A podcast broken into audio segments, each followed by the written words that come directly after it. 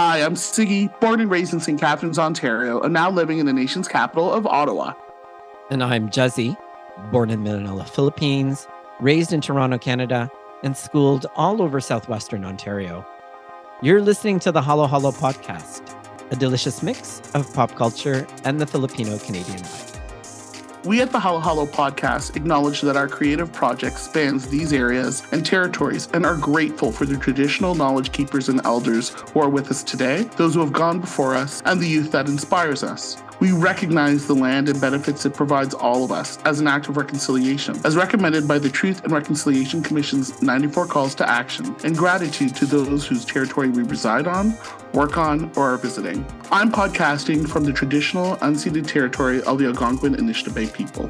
And I'm podcasting from the traditional lands of the Huron-Wendat, the Seneca, and most recently, the Mississaugas of the Credit River. Happy 2024, Sigs. Happy 2024, Kuya. Oh my goodness. Before we get into our main episode, which is turning 25 as we go into the vault and look at 1999, and specifically for this episode, Fight Club, Boys Don't Cry, and American Pie, and then later talking about rethinking Filipino masculinity in the diaspora. How was your New Year's? How was Christmas? How was your Noche Buena? There was a lot of like pop culture to catch up on. We haven't talked to each other since like we Oh, ended yes. in de- December. So That's right. three hot things. New Year's Eve was interesting. We watched the Eras tour Oh, how was that? Prime Video. My daughter Delaney got to stay up to midnight. She loved the music. What Oh kills me is that we rented it on Prime Video, Yeah. right? And we were watching it, and like, listen.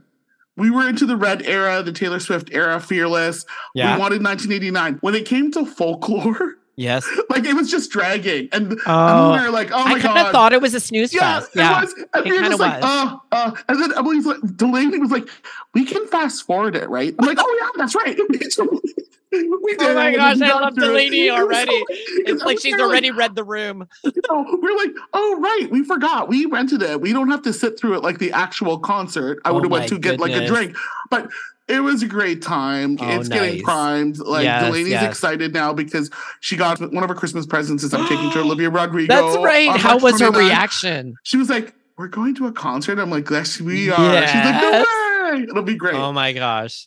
There's two things I ran into during the holidays, and one of them I wanted to mention to you because I thought of Michael. So, Okay. your partner. I've been going back to the gym. So when I go to the gym, sometimes for 15 minutes cardio, CBC's playing. Yes, And yes. have you ever heard of this show? It's a reality competition show about miniatures on CBC. No, tell me Okay, more. yeah. You need to watch it. So basically, it's a reality show. I don't know if it's called The Best Miniaturist. I apologize for not knowing the title. This is a must see for your partner. I was addicted to it, and it's only 15 minutes. So, like, sometimes I've gone consecutively. If I'm like Tuesday, Wednesday, Thursday, I'm like, I'm going to go during this time, Yeah, yeah, my yeah. cardio, and then I'll do a cool down for maybe half an hour after to watch it. So, Yeah. you compete, you have like a miniature house, and their point is they get assignments, all the contestants. So, one week they could be doing a kitchen, one week they're doing Oh, a den. cool. So this is the best part. So I Yeah. saw the episode where they did kitchens, right? Yeah. And you see the personalities. One guy, like his house theme is like a mad scientist. So in his kitchen, he had an oven that was functioning, and in the sink, he had it was sort of smoky and had like an octopus wow. legs coming out. I was like, that's brilliant. Another gentleman is indigenous, so he made a kitchen where he was making bannock. So Yes. he made little mason jar heads cutting out the dough. Oh, it looked neat. amazing. Another Oh, woman had a puppy, so she had a messy kitchen and she put little paw prints Wow. in the flour. Oh my gosh. really The good. And then- detail. It was really cool. And then I think this woman on a another episode, they had to do a bedroom. So she did like a bed with mud from the dog. So she made the dog with paw prints and like a torn up little pillow. Oh, cool. It was like the details are crazy and like the miniature judges would be like sometimes when it's a little sloppy they'd be a little bit like okay the details weren't clear here it looks good but you're not showing the details where you're like oh my god like everything yeah. but the best part is and this is where i think michael would love it let's say you have eight hours to do one room and the sixth hour they'll have this mini mall open so one of the hosts will say the mini mall's open so you can go get pieces Yes, from a mini yes. mall to put in to supplement your oh my god, amazing. And the indigenous guy, and I apologize for not knowing the names, he was just like, I am not using that mini mall ever. And he did all this from scratch. Like it is addictive. I'm sure it's streaming on CBC Gem, Yeah. but you would be totally Oh, like, we'll have to this check is that sick. out. I'll have to tell Michael It's, about that for sure. Michael is going to love it.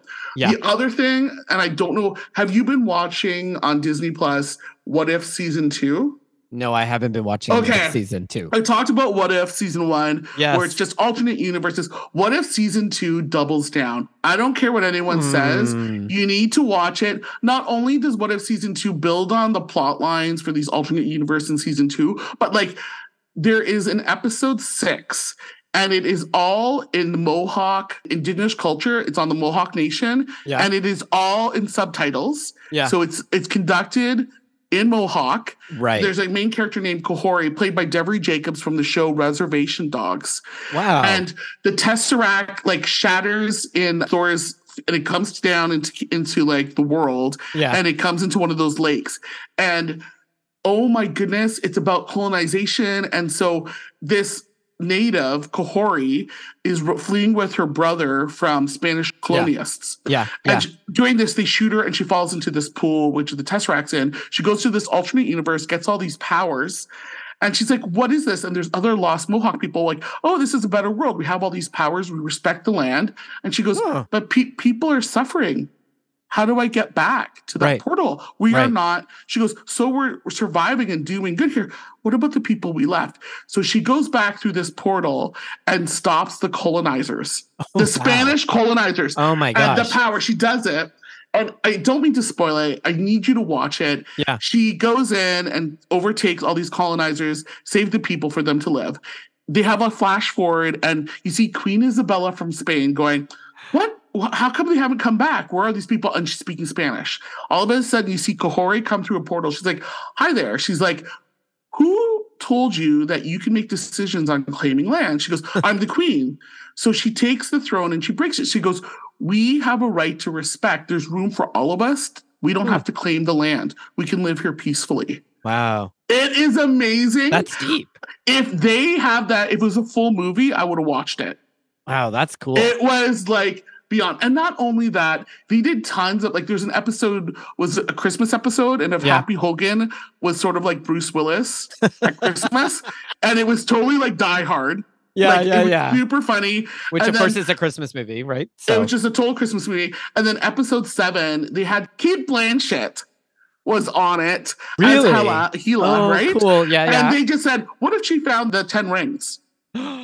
It was, and she was a hoot through the whole thing. Like she was joking, and she's like, "What are these? Like, what's going on here?" It was hilarious. Oh it gosh. was beyond. Like, I don't care what anyone's saying. They haven't lose their t- lost their touch. What Right. if season two, episode six, the Mohawk Nation? They need to create more. Create a movie of it. I will watch it. It, was so good. I cannot Oh, say enough. Disney and Marvel. They're loved making it. such I an loved interesting it. commentary and You are with the it. times. Yeah. You yeah. would have loved it. Put it on your queue. I promise. Okay. you. And the min- and the miniatures because I want to hear what and the Michael miniatures, says. I'll find out. I'll find out yeah, for sure. Michael will love it. Now, what have you been doing pop culture wise? Oh, well, pop culture wise, well, speaking of Michael, yes. you'll recall on December 4th, on my birthday, typically I like to go out and have dinner. And then Yeah. sometimes it's like, oh, what special thing do I want to do? You know, something that I rarely do these days is actually go out to see a movie. Usually I'm oh, streaming something okay. at home. Yeah. So I decided to go see Songbirds and Snakes, the Hunger good? Games prequel. I very I much enjoyed it. it. Yeah, I really Yeah. enjoyed it. Yeah, I really Okay. enjoyed seeing, if you will, Coriolanus Snow later becomes President Snow in the Hunger That's Games right. series. Now, Michael was never into the Hunger Games, and I think Okay. when he first saw Effie Trinket come on stage and saw her wild hair and saw people from the Capitol in their outlandish outfits, he was like, I'm out. I can't watch this because he just thought this is too much. And I said, but it's a dystopian vision of the future and all of this stuff. And he was like, no, I don't want to see anything that looks this outrageous. I can't believe it. Okay. But after seeing the prequel, and he begrudgingly saw it because it was for my birthday, Of was like- course. this is actually interesting. I wonder what the rest of the Hunger Games has been like. So we've been slowly revisiting the entire series with him. And as you get through the series, it gets more darker and less Right. ostentatious. And you don't see the capital people looking like sycophants. oh no no no. Yeah. You know, these the blind origin, right? followers. Yeah, that's right.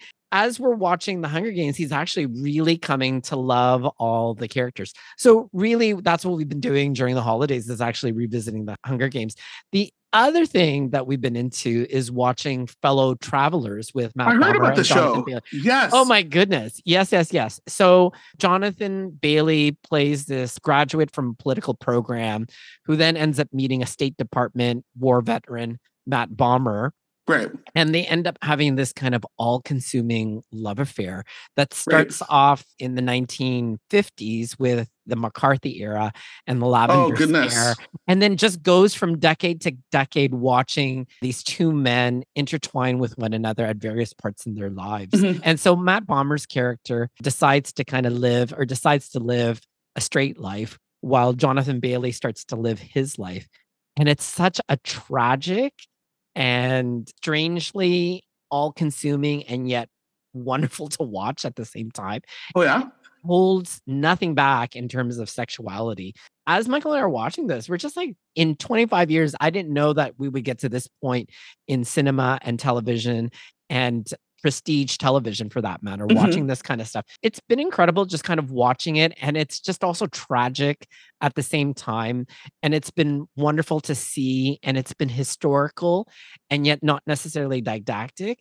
And I think it does a service to millennial and Gen Z and Gen Alpha kids that are out there because I think this tells the story of how we got to where we got to in terms of human rights with respect to gay folk and why we still Ah. continue need to kind of sustain these gay rights. That's what's been interesting in terms of pop culture. But Sigs, just wonderful to kind of watch history being depicted in what I think is very much an honest depiction of what happened to gay people living in the again the 50s to Like the McCarthy era. Yeah, it's 80s. big. Yeah. Yeah. you know you couldn't let people know that you were gay for fear that you could be then questioned and then fired out of the state department and lose your Like witch career hunt. It. Like a totally witch hunt. was. Yeah, right. Which, if you think about a witch hunt, a witch hunt was also a human rights atrocity when you think about it. I recall going to Salem, Massachusetts, That's and just reading the testament plaques that that remind us that the witch hunts in Salem were also human rights violations. Well, this whole TV series was about kind of watching gay folks' rights being not having gay rights or not having rights Mhm. as human beings and then slowly gaining them. Just a wonderful kind of depiction and documentation of human rights history with the gay community. So if you ever get a chance, Sigs, that might be something. Put it in the queue? Okay. Yeah, put it in. How many queue. episodes is the series? My memory serves me correct. I think it's eight okay, no so- problem. but they're full hour episodes and they're again and really explicit about sexuality too so that's something You must have enjoyed Matt Bomer and Jonathan Bailey. totally and i have to say jonathan bailey really great actor like he has an american accent I was gonna say know, American. yeah. Totally distinguished from his bridgerton character Oh you know? wow. so like it's almost like is this the same actor and it is but That's good. but it's really great. And it was great for the at least for Michael and myself watching two gay men be leading men. And I always will remember Matt Actually Bomer, gay men. gay men. Portraying gay That- men, right? That's right. And Matt Okay. Bomer being told by a Hollywood agent decades ago, you'll never be a leading man. Remember White Collar? And they were Oh. still effusive. He was still effusive at White Collar, but I think it was his publicity saying that. But I'm like, and after he's like, I don't care. Like, Yeah. I'm, he's gay. So what? Yeah. Like, yeah, yeah, yeah, You know, he was still charming and suave and all of that stuff. Now, the only thing that I'll probably say about all of this is Yeah. You know, Matt Bomer and Jonathan Bailey, they're somewhere in their 30s, I think, right? At, at Right. point. Yeah. And so watching them play themselves in the 50s as like young 20 year olds was like, oh, this is kind of a stretch, but I'm willing to suspend my disbelief for a second. And then when they had to play 50 year olds, it was kind of like, uh, you kind of needed to age them a little bit more, right? Or they were very, they were, they looked a bit too young for their 50s. And I thought They're playing myself, dress up almost, right? Yeah. a little bit and it was kind of like it's Yeah. either that or you, you discovered an Estee Lauder skincare regime that no one knew about in the 1980s is what I was thinking. Still but I was able Remember, That's you right. guys are still advanced. You guys know how to take care of your skin. It's the only one that you got. Right. right, right. Well, as gay men, that's exactly it. You know, our skincare regime, Regime. is part, part of our membership in being gay. I mean, that's kind of been in joke, listeners. But in, in- speaking of men, and at some point we'll get into a few gay men at some point. that's what today's topic is all about is looking at masculinity and the way that we're going to be looking at it in the vault is through three specific films and sigs can you believe that it's already been 25 years since fight club Boys Don't Cry and American Pie has been out. When I think about it, it just feels like just I'm, a couple of days ago that I've seen all three of these films. It's so interesting and it's so funny. We were inspired by this Back to the Vault episode because I got a book about movies from 1999 being an right. amazing year. And mm-hmm. Jezzie said, "You, Kuya, you were just like, hey, look at these three texts per se. And our views on it has changed from 1999 to 2024 and it does feel like just yesterday and these movies are part of the zeitgeist. Yes. If you just reference things right. have changed and i i think we'll have some interesting things to talk about. There's so many parallels and it's so funny even in our pop culture catch up it sort of colors these types of like movies that we're going to be focusing on today. But 25 years shocking. yeah when I think about Fight Club, Boys Don't Cry, American Pie, you're right. They've were the zeitgeist of the moment, but also have had impact and influence to this day. And we kind of see it in some of the media that we've been talking about, as you've just said. Take us through Fight Club. Tell our listeners, for those our listeners that haven't seen Fight Club, what Fight Club is all about. So this is based on a book from Chuck Palahniuk. A nameless first-person narrator, played by Edward Norton, mm-hmm. attends a support group in attempt to subdue his emotional state and mm. relive his insomniac state. So there he meets a woman named Marla, played by Helena Bonham Carter, right. another fake attendee of this support group, and his life becomes a little bit more bearable. So right, when right. he associates himself with this character, Tyler Durden, played by Brad Pitt, at like peak Pitt Right? right? Just after Joe Black and the Legends of the Fall, yes. he's dragged into this underground fight club and soap making scheme. And I love yeah. that. I, you think of the Fight Club, but oh yeah, there's soap to it. There's That's soap too at the, the same time. Yeah, has Fight Club and soap. Yeah. Together, these two men spiral out of control and engage in this competitive rivalry for love and mm. power.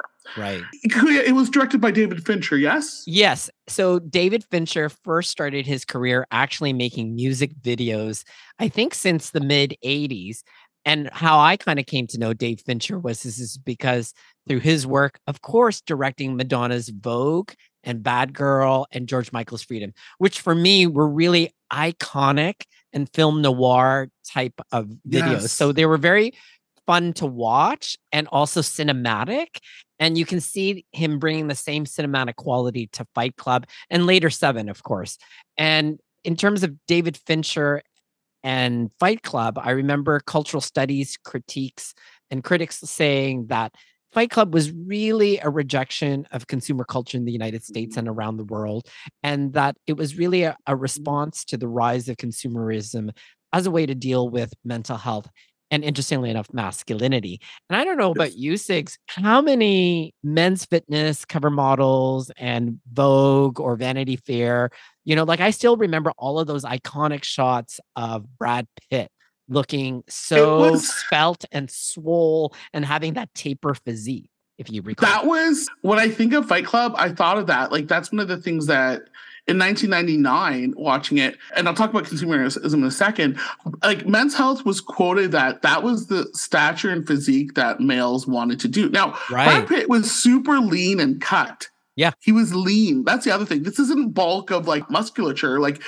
the shot I see in my head is where he's smoking a cigarette and he's shirtless yeah. during the fight club. Yeah. And they're like, that was what everyone wanted to attain. And like when you say that, you know, he has the V shaped muscles, like from his torso down to his like other regions. And like that was like the goal. Like I think that men, and I'm saying this at writ large, especially with Men's Health magazine, it was like, this is the body to attain to. Yeah, it wasn't such a, bodybuilder. It was this, no. if you will, lean and I would also say dehydrated look.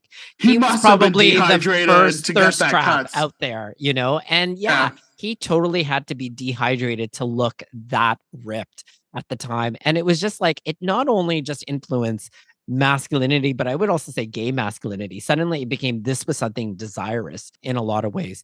Now, in 1999, what did you think of all of this in terms so, of what this movie was? This whole about? movie, yeah. it's so funny because when you said about consumerism, and if you've watched the movie, and we apologize for any spoilers, there's a fantastic twist about the two lead characters, yeah. which you find yeah. out, and that I'm not going to uh, tell you, but right. it's an interesting twist at the end that you find out that these two characters are related somehow. Related somehow. That's a great Right, way. right. But when you say consumerism, I always have this scene played out in my mind, amongst many in this movie, where there's a scene where it looks like an IKEA catalog. Yeah, yeah. You remember that and all the prices? I So- do. So I do. there was such a rejection about consumerism, about like we're so caught up in acquiring these things and the prices of those things. It didn't really matter. But the fact of the matter of acquiring these things means a better life mentally and physically. right. So it's so good that you touch on this, and I know you'll touch about this further. Like it was a comment on mental health and being able to, I need to work out these feelings. Yeah. But in Fight Club, all the tagline was first rule about Fight Club is we don't talk about Fight Club. yes, and that's right. so like parallel into like, okay, we've got issues, but guess what? We're not going to talk about them. We're going to like, We're just gonna punch them out. way. punch them all out, Yeah. and you're going to feel better. And then in those support groups, you see different characters, and I always think of the Meatloaf character who was dealing with an issue like Right. gynecomastia. I apologize, gynecomastia, where Yes. he had yes. yes. overdeveloped breasts, and it was such a comment on that. Like he was bearing this, but he wanted to be part of this whole Fight Club. But he had this thing that he was less of a man because he was dealing with this condition. It was so. It's so funny how playing on the mind you watch, you're like, oh, okay, I can see why he does it. But like on the bigger picture, you're like, wow, this is this goal of like, if I am nimble and I can fight without sharing my feelings, this is the way to express itself. Like right now, I, if listeners, I'm like clenching my fist, like this was the way to do it. And Yeah. you don't talk about it and have a cigarette and get this lean toned body and partake in this show of machismo. And it, it was masculinity. Like this was an example of it. And it was very strident. We saw it in posters. It was everywhere. Like even in the posters, you see him holding like the bar of soap, Brad Pitt, and he took center stage, even though Edward Norton is actually the lead character. Yes. Brad Pitt, Tyler Durden was just there, which sort of links to the main appeal. But it was so like in your face. This is how we're going to sublimate it. Don't share your feelings. We're going to, even though this guise of a support group you're supposed to share, it sort of goes against it. when I think about that meatloaf character, know? I think in some ways that was really a metaphor for how at the time America was being seen as soft or becoming soft in terms of a global power. And Mhm. perhaps maybe this was the start of the demise of the US influence on the global world. And when I think about that, soft is really just code for, if you will, being emasculated or being feminized. And in some ways, Fight Club was actually a reaction to all of that, that we need to show our force. We need to show our aggressiveness. We need to be Mhm. able to show our, as you say, the machismo. And in some ways, that this was kind of like a commentary in terms of what was happening with respect to the United States, which had propped up this idea of capitalism and consumerism for quite a long time up until this moment. For me, yes, you know, instead of actually talking things out, like what we were supposed to see in the first, if you will, 20 minutes where we see yes. Ed Norton and Helena Bonham Carter's characters kind of float from support group to support group. right. Instead, it's like, well, we're actually finding relief through this unspoken fight club. And that idea that first rule of Fight Club, where you don't talk about Fight Club, embodied for me that whole idea of what masculinity is all about, which is that you're supposed to be restrictive and how ultimately this is actually out of touch with reality. I think is really what the movie was trying to say at the time in 1999. That's certainly what I was thinking. I did agree that it was a critique on consumerism and a critique on the downfall of, of United States consumeristic culture and capitalism. But I hmm. thought it was also making a comment that men shouldn't talk. You know, we shouldn't let men talk. They can fight it out. But I think to myself, when men fight it out, it turns into war, which I think in some ways what Project Mayhem was all about. And then we're supposed to clean it up with soap afterwards. Yeah. oh, I- that's true. That's I don't know cleanse. that you can Oh. actually get oh. cleansed that way. And I don't think that you can actually get rid of the trauma that invariably comes from war. That's certainly what I was thinking about in 1999. Today, Sigs, I think so much more. Like upon reviewing it for this particular podcast episode. you know, what I started to pay more attention to is this whole Project Mayhem. So, in all of this, as Brad Pitt and Ed Norton's characters get together, they start to concoct this whole Project Mayhem, which is really about kind of trying to overthrow capitalism at the end of mm-hmm. the day.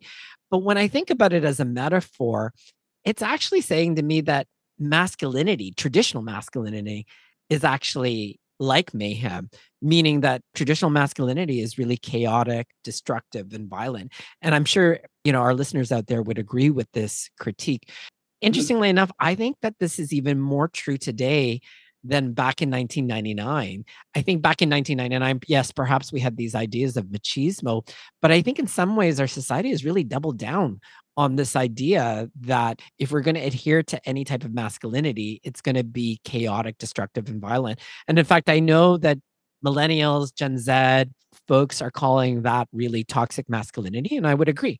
I would agree that mm-hmm. that's what this was all depicting.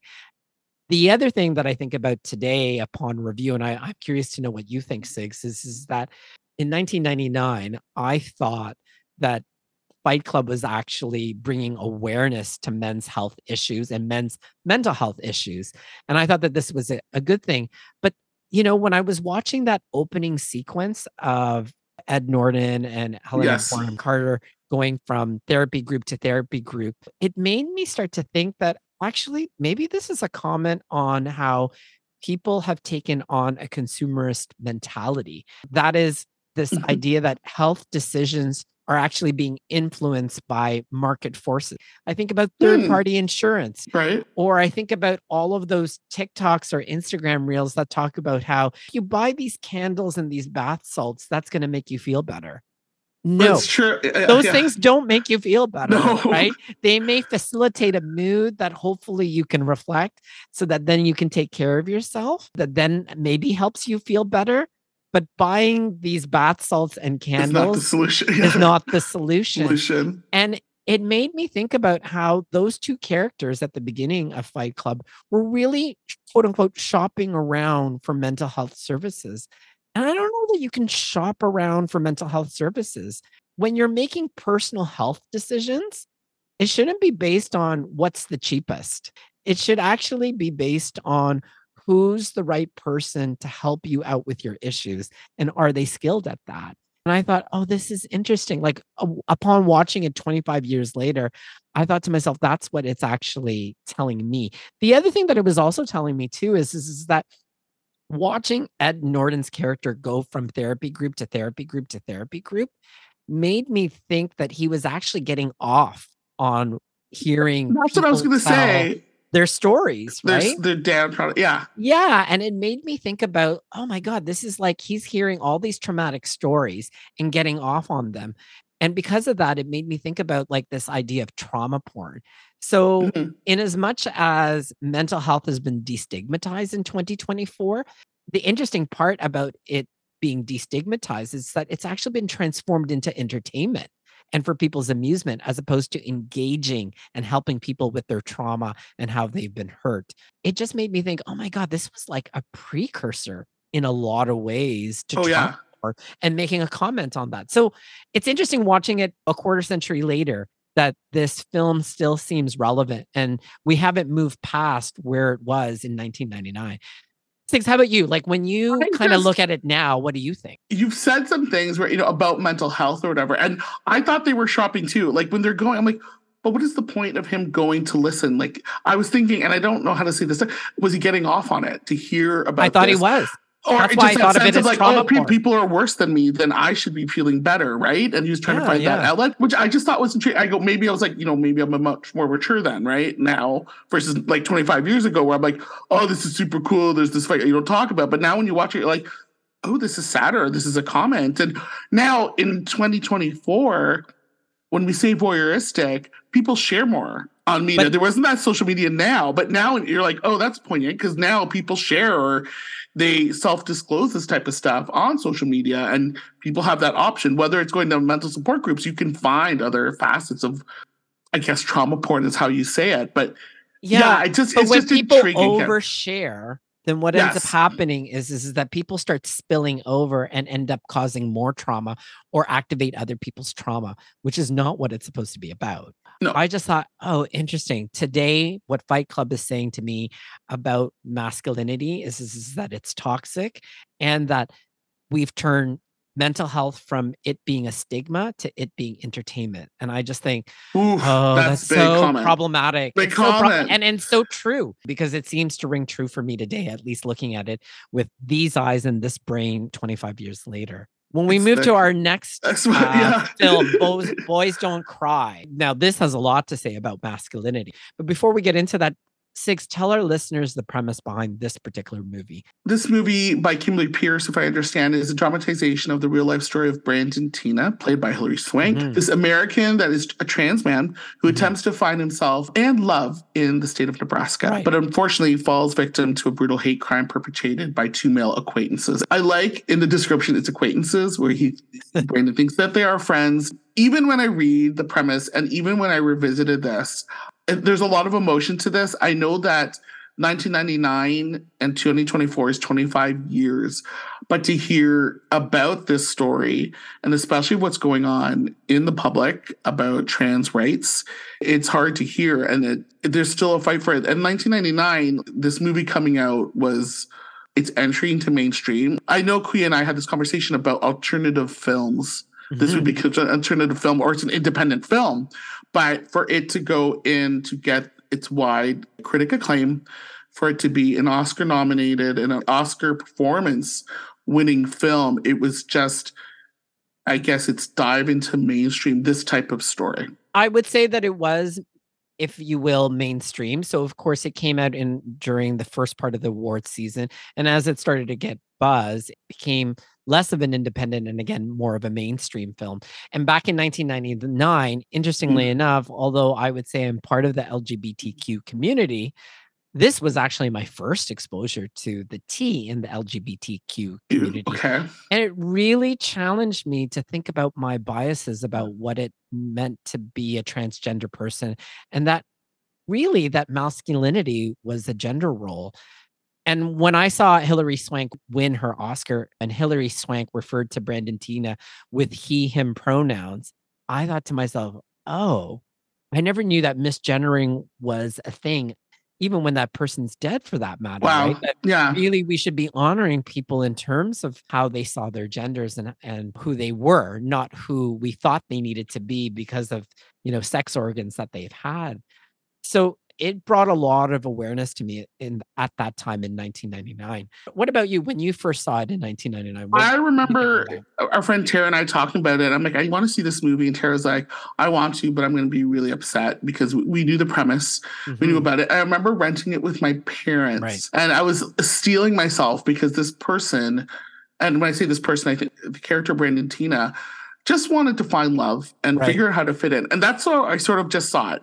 Yeah. And he felt that he identified as male. And I remember my mom and I quietly watching this and yeah yeah it's so fresh in my mind where the sense like he suffers from sexual assault from these people that he thought wouldn't because he was playing this role. He didn't get to be his authentic self. And to see the demise that, that this is a true story, this person endured this, was just trying to find love and be accepted, regardless of the fact that they couldn't be their authentic self. And even when they're trying to be their authentic self, they still couldn't be.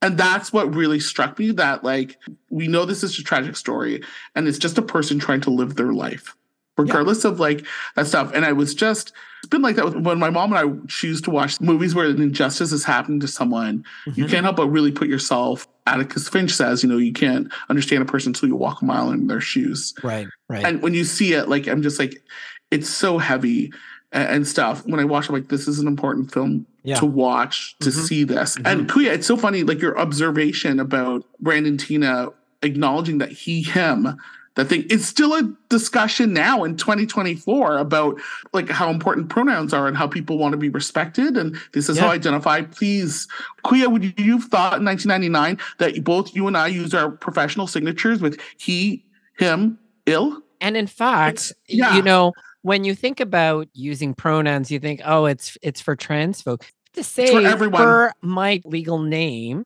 gets misgendered all the time same like Yeah. people will look at my full name and expect to see a woman and then they get surprised and they see me.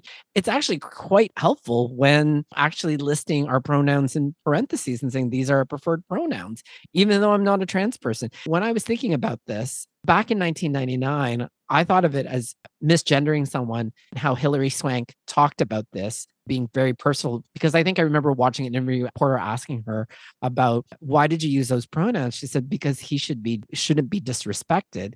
At the mm-hmm. generous end, it's disrespected. At the worst end, it can be violent and assaultive, is what I've come to learn years later. And it is incredible that to this day we're still having to educate people on it, but I guess yeah. so be it.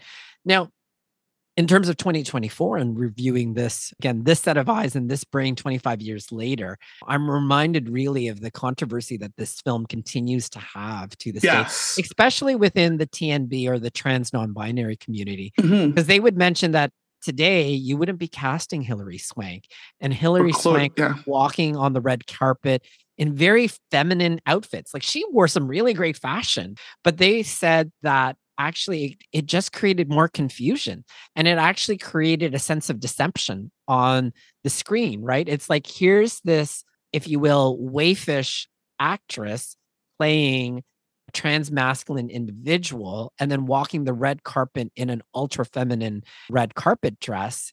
Again it was like well are trans people deceptive? It started to kind of give those wrong messages and it was something I think that people feel mixed mm. because in as much as I talked about in 1999, it brought awareness came at a particular cost as this film kind of continues to be in the ether, so to speak. The other problematic thing that I think the TNB community and I think people at large in terms of survivors of sexual assault would probably say is the depiction of sexual assault it, that Brandon Teena endured. Yeah, it yeah, was really, it was hard to watch. Like, yeah, it was kind of like Monsters the one with Halle Berry in it. Monsters she, Ball. Yeah, Monsters Ball. Oh, or right? I was thinking of the accused, right? With oh, jo- that with, too with, with Jodie yeah, Foster. Jodie yeah, Foster, right. Jofo. Yeah, yeah, Joe. like Jofo, also yeah. another form of traumatic porn. It was really gratuitous and.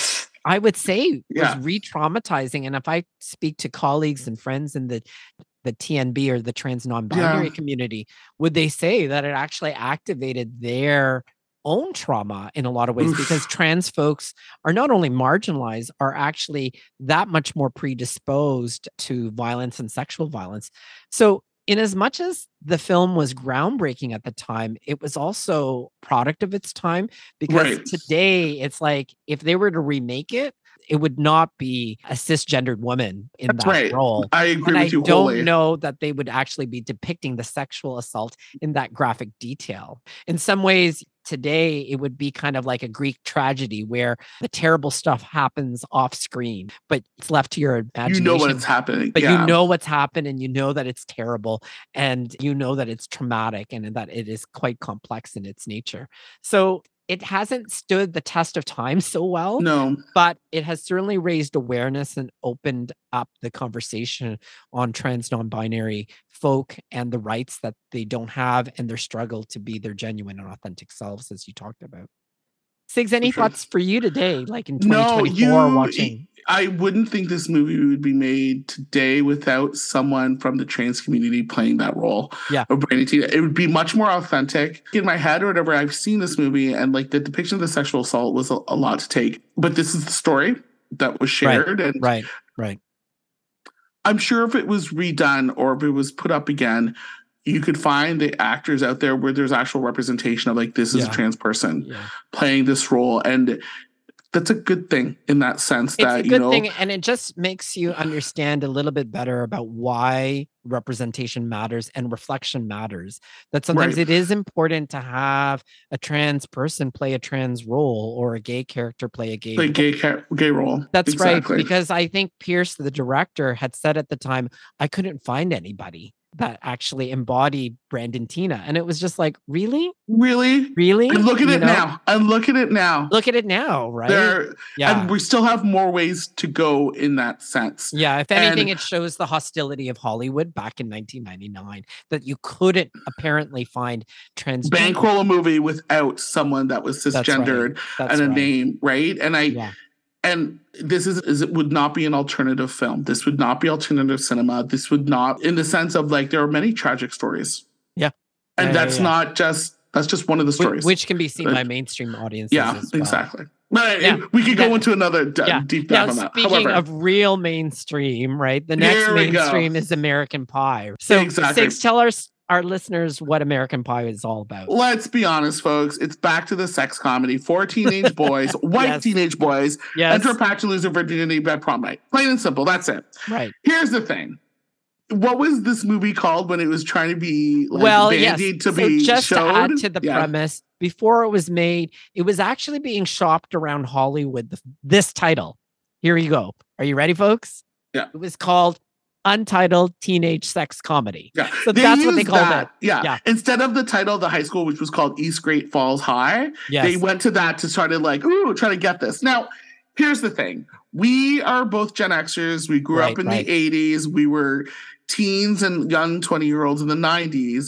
There was something about a sex comedy, yes. right? They, we, there were shows like Porky's or whatever. And growing up in the 80s and 90s, if we wanted to watch something risque on a Friday night, we'd watch Mhm. City TV, Channel 7, and maybe you get to see some nudity or whatever. And Yes, yes, yes. It was this throwback where it went to mainstream, right? Now, right, this movie was funny, and I'm trying to think of 1999 myself, and I remember renting it right. during the holidays, and I remember watching it in the theaters. Like, it was funny. Like Yeah. Jennifer Coolidge before The White Lotus, this is where she pops out as a MILF.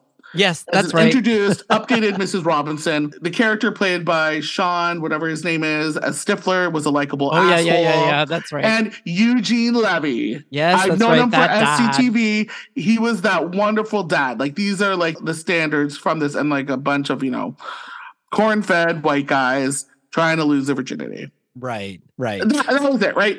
It, it was funny. That was 1999. I was in a guffaw. If you asked me about like 25 years ago, me where I had a Maxim subscription, Yes, I know you. a sub, like where I would read it and I would just be sort of vapid, and I did. Mhm. needed my brain was still growing. Oh, you've adult. developed since then. I've, I've developed many of times. It was just that funny American Pie, right? And the Right. buy-in. We'll have thoughts on 2024. That was my first take about 1999. What was your thoughts about it in 1999, Kuya? You know, just like you, I thought it was just really an updated version of all of these teenage sex comedies from the 80s, right? So whether it was Fast Times at Ridgemont High or Porky's or Revenge of the Nerds, it was really just an updated version of that. I really didn't pay much attention to it. Like I remember everyone was like all like, "Hey, this is so funny and this was really great." But I just thought, "Yeah, yeah, yeah, it's like another teenage sex comedy." I never thought of it as it really about pushing the boundaries of sexual taste because mm-hmm. you'll remember that it had an R rating and really just discounted it. And it was interesting because I had not realized that 80s there was a plethora of teenage sex comedies, but in the 90s there was really a lull and such Mm. films didn't really exist until, you know, Right. American Pie came out. right. Made me just think how this was just about men being sex crazed in a lot of ways yeah. is really what I thought. And that it was really kind of reiterated this idea that sex is something taboo. And, you know, I didn't really, again, I just discounted it. I didn't really think too much of it at the time. But now, like when I think about looking at it in 2024, I have to tell you, Sigs, and I would agree with cultural study critics talking about it this way, that they see the film as really being the template for movies that we hail as really clever comedies like Superbad, the Hangover series, the 40 year old virgin, and all of Judd Apatow's like oeuvre of movies, Right. stuff like that. And I think it it really has to do with how cultural studies critics have really said that its genius lies in how back in the 80s and I guess to some extent in the 90s, right up until 1999, you really couldn't talk about sex and feel that it wasn't a taboo of sorts, right? And I would agree. Like I remember it was like, ooh, you want to watch Risky Business or ooh, you want to watch Porky's or something like that. There was something very kind of like titillating yeah, titillating and dirty about it. But in this case, American Pie really became a vanguard of sorts and said that, hey, sex isn't taboo, it's just clumsy. and that Fair you know, enough. yeah. Clumsy. Yeah. it can be clumsy, and that men and sex are even more clumsy, if not inept. In some ways, for me, when I look at it, it actually started to turn masculinity on its head in some ways, really challenged the idea that men weren't necessarily sexual beasts, that we were led to believe a lot of times that it can be clumsy but in that clumsiness, it can be fun. And then you get all this kind of hilarity that ensues, which then again sets up that template for funny but stupid films, like what I said before, Super Bad and Bridesmaids, and all of these funny things that we've seen afterwards in 2000, well as in 2010s and even up into 2020s. What about you, Sigs? Like now, when you think about American Pie in 2024. In 2024, it's so funny. Like before, I was like, you know, it wasn't really that inclusive. I mean, John Cho was That's in the original true. American yeah. Pie, but he was a bit part, right? Yeah. He got the word MILF like punctuated in like the zeitgeist. The tropes were sort of sucky back then. They don't stick anymore. And like sex comedies were churned out for teens and have evolved. Like you said, super bad. But look, if we look in more recent time, we have Booksmart, Yes, uh, with Olivia Wilde, which is great. Never have I ever sex education, right? Eugene Levy and Coolidge are great. They're common bookmarks. But you're right. It did say that sex is clumsy.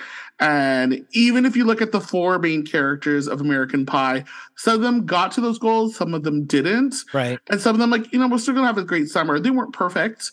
Yeah. They were just thinking, and even some of them were like, even if they didn't get it, they created some sort of bond. And I'm thinking of the Chris Klein character and Mena yeah. Suvari characters where they just didn't have sex, but they were just like, we're in a relationship and it's not all what it's cracked up to be to take the virginity and be like, you know, things are going okay.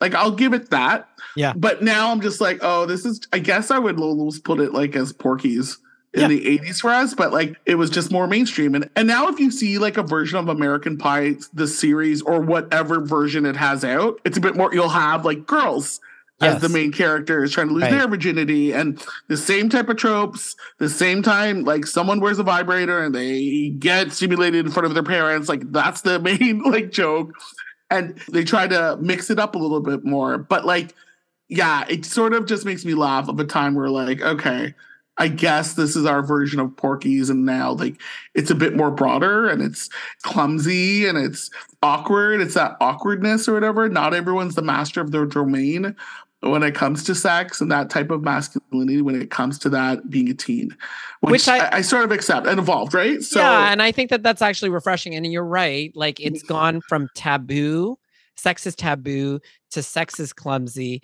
to sex can be actually political or mm-hmm. educational or furtive and stuff like that. Yeah. I just like the fact that perhaps it opened the door to different ideas about sex, you know, and I think that that's yeah. what other cultural studies critics are saying. So as I said, it's become a vanguard for what has later come out to be in terms of like any movies like talking about sex. Right. I do think we've kind of gone a little bit over the edge, like especially with things like Euphoria lately, like that has kind oh, of yeah. out, yeah. you know, which is another podcast altogether. But you know, yeah. kind of sticking to this one in terms of like what these films have represented. Certainly, American Pie has represented that the running theme in all of this is, of course, this idea of like how 1999 thought about masculinity and what we've been thinking about masculinity to today.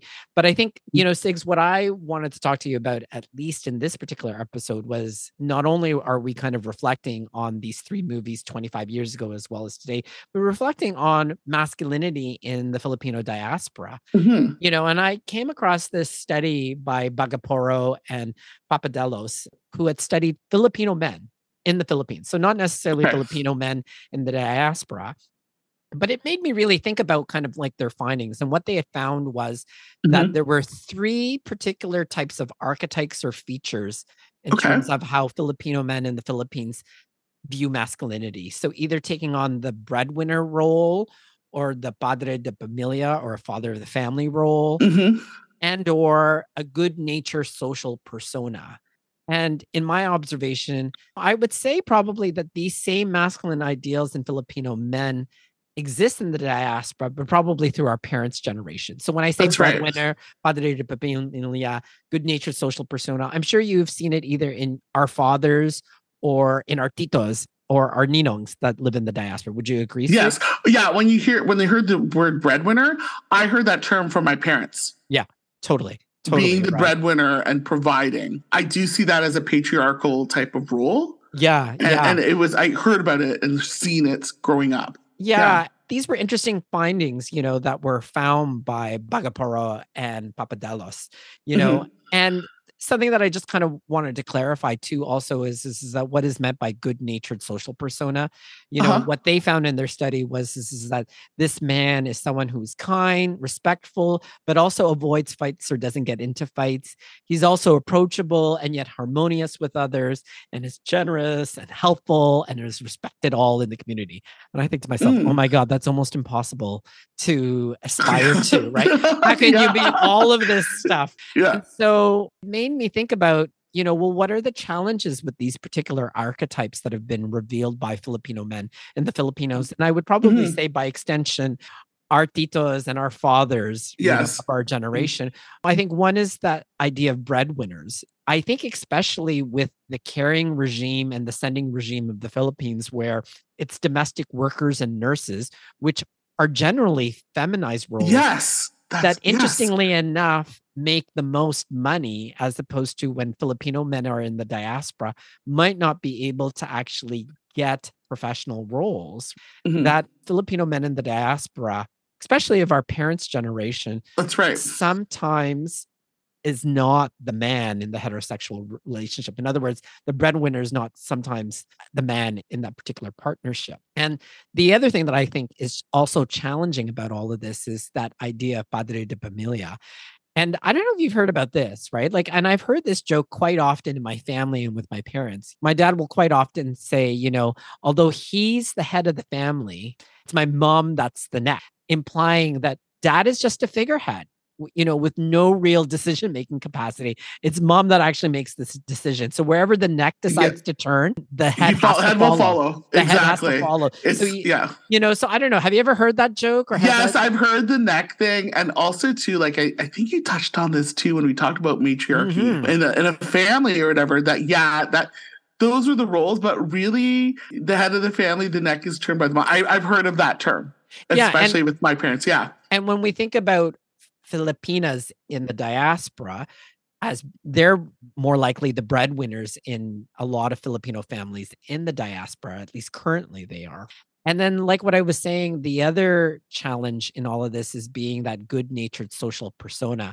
The difficulty, I think, also too, is, is, is that having this person who ultimately, at the end of the day, avoids fights can sometimes be over accommodating and t- be taken advantage of. And I Right. think that that's what happens quite a lot. I know that I've talked on this podcast several times of, and as my dad has said to me, let people misestimate you, right? Because I think people think that we'll just kind of like play dead over. or roll Yeah. over and play dead or be Yeah. doormats and stuff like that because of what they think of us in the diaspora and probably what some people think of Filipino men in the Philippines for that matter. Mhm. So I think that these are challenges that I think our parents, our fathers, and our titos and our ninos faced. Yeah, Yeah, but I think Filipino men who are Gen Xers like ourselves, or Filipino men who are millennials or Gen Zs, I know that we don't want to inherit these ideals. And so, what I've been thinking about lately is about transforming them to be a lot more collaborative and inclusive in some Mhm. ways. So, instead of being this kind of breadwinner or aspiring to be a breadwinner, perhaps we can think of ourselves as a consensus building contributor, right? So, you still contribute to the family household, you still contribute to the family coffers, if you will. You know, we don't pretend to be the decision maker. We actually make decisions with everybody in the family or instead of being the padre de familia, so being the head of the household, father of the family, he's actually the advocate for the family. And by extension, sometimes the community is our family. So I would also say the advocate for the community. And instead of this good natured social persona where one avoids conflict, I would say that, you know, perhaps maybe this has to transform into Filipino men in the diaspora being grounded, community focused, filled with integrity, Mhm. but also not afraid to get into fights, like fighting for what you believe in instead of being this kind of overly accommodating Filipino man. Because I think sometimes we can be guilty of that. Like it's like, oh, you know, bahala na, we'll leave it for another day. It's okay right. that they walked all over us. Well, Mhm. I don't think that that's okay, especially if our rights are being trampled upon. So that's kind of what I was thinking. And I w- wanted to just know your kind of reactions to all of this this idea of breadwinner, padre de familia, good natured social persona. These are ideas of what it means to be a Filipino man or a Filipino with masculine traits and stuff like that. But instead of inheriting them, I've been thinking about how can we transform them and transforming it into these three other ideas like being a consensus building contributor, being an advocate, and being someone that's really grounded but not afraid to fight when necessary. The role of the breadwinner is something that I was talked to a lot when I was younger. And then when I was getting married, I got engaged to Emily, and then we're having kids. Mm-hmm. It's suddenly there was a shift in the discussion, and this is both my parents about my mom and dad don't even say breadwinner, they said you're providing for your family.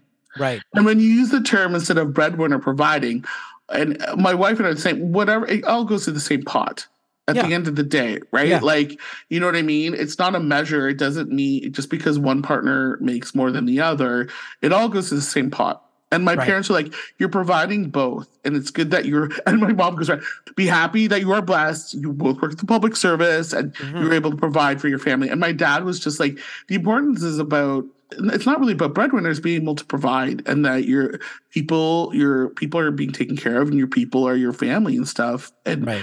and it doesn't matter. You don't have to be solely it's not just you. It's not on your shoulders to build on. And it's something collaborative that you do as a couple. I think there was a shift i'm like oh you're right. It's not solely me.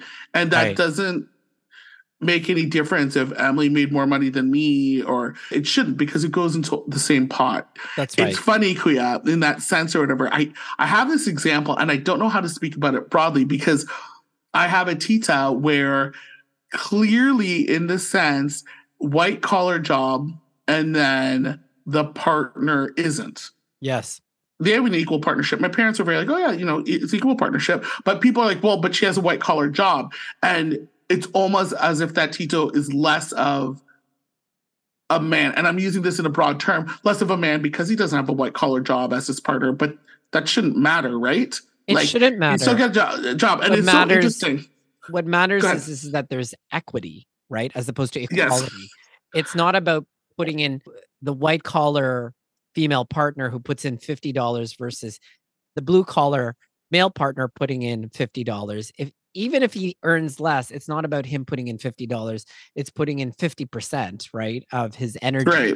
You know, so, and if that turns out and converts to $30, then it converts to $30, right? But it's still an equitable contribution to the exactly and it's still an important piece it doesn't make you any less doesn't make and you you're still be, becoming a provider Right. Because in the breadwinner, you there's that connotation of like, I win because I bring the most bread. In a provider, you're working together because you're providing yeah. for your family. And, it, yeah. and it's funny that subtle term that had changed from both of my parents' language. It's just it, it makes me think. And then when I yeah. hear breadwinner, I find do you find the word breadwinner is such like a an old word? In the it's sense such like, an old world and, right, I like yeah. how you reframed it as a provider. And I certainly think that I original idea that I put forward as consensus building contributor, yeah. same thing, right? It's yeah, the exactly. same idea that we you provide together. by working together and that your contribution is as equitable as anyone else's in in your relationship. Exactly. And it doesn't solely rest on a male member like you know what i mean it sort of gets away from it so I sort of like that kind of thing, and I do agree that consensus building. It's it's something where you work together, and it's not no man's an island. We all mm-hmm. work together, That's and right. it sort of knocks down that term, yeah, and that sort of that script. I yeah. guess you would say, yeah. I think for the new year ahead and the fixing of the week, I think what we need to do is remind ourselves that we are not bound, as you say, by these masculine scripts that we've mm-hmm. gotten from the Philippines and what this study has shown that we don't have to be the breadwinner. We can be the provider, or the contributor. We don't have to be the padre de familia. We can instead be the advocate. And we don't have to be this good natured person who avoids fights at all costs, but instead is actually community focused and filled with integrity and is willing to fight for the right cause or for the right issue. So I think that that's kind of where I think we should kick off 2024 with, again, this idea that we're not bound to these masculine scripts as Filipino men and Filipino masculine identified individuals in the diaspora. So, I don't know if there's anything else to add. No, I think that's a great fixing and that fixing of the weekend. We welcome back into the vault of 2024 with the Halo Halo podcast. So, email us. Tell us what you think about those movies we cited Boys Don't Cry, um, Fight Club, American Pie, and your thoughts on um, what we brought up about Filipino masculinity. Email us at halohalopopculture at gmail.com. The Halo Halo podcast is available wherever you get podcasts. Rate us, leave a review, tell your friends about us. And we are on Instagram at Halo Halo Pop Culture. Finally, we receive editorial feedback from Mary Beth Badian. Our musical theme is by Cheltering, and we'll see all of you guys again real soon. See you guys soon.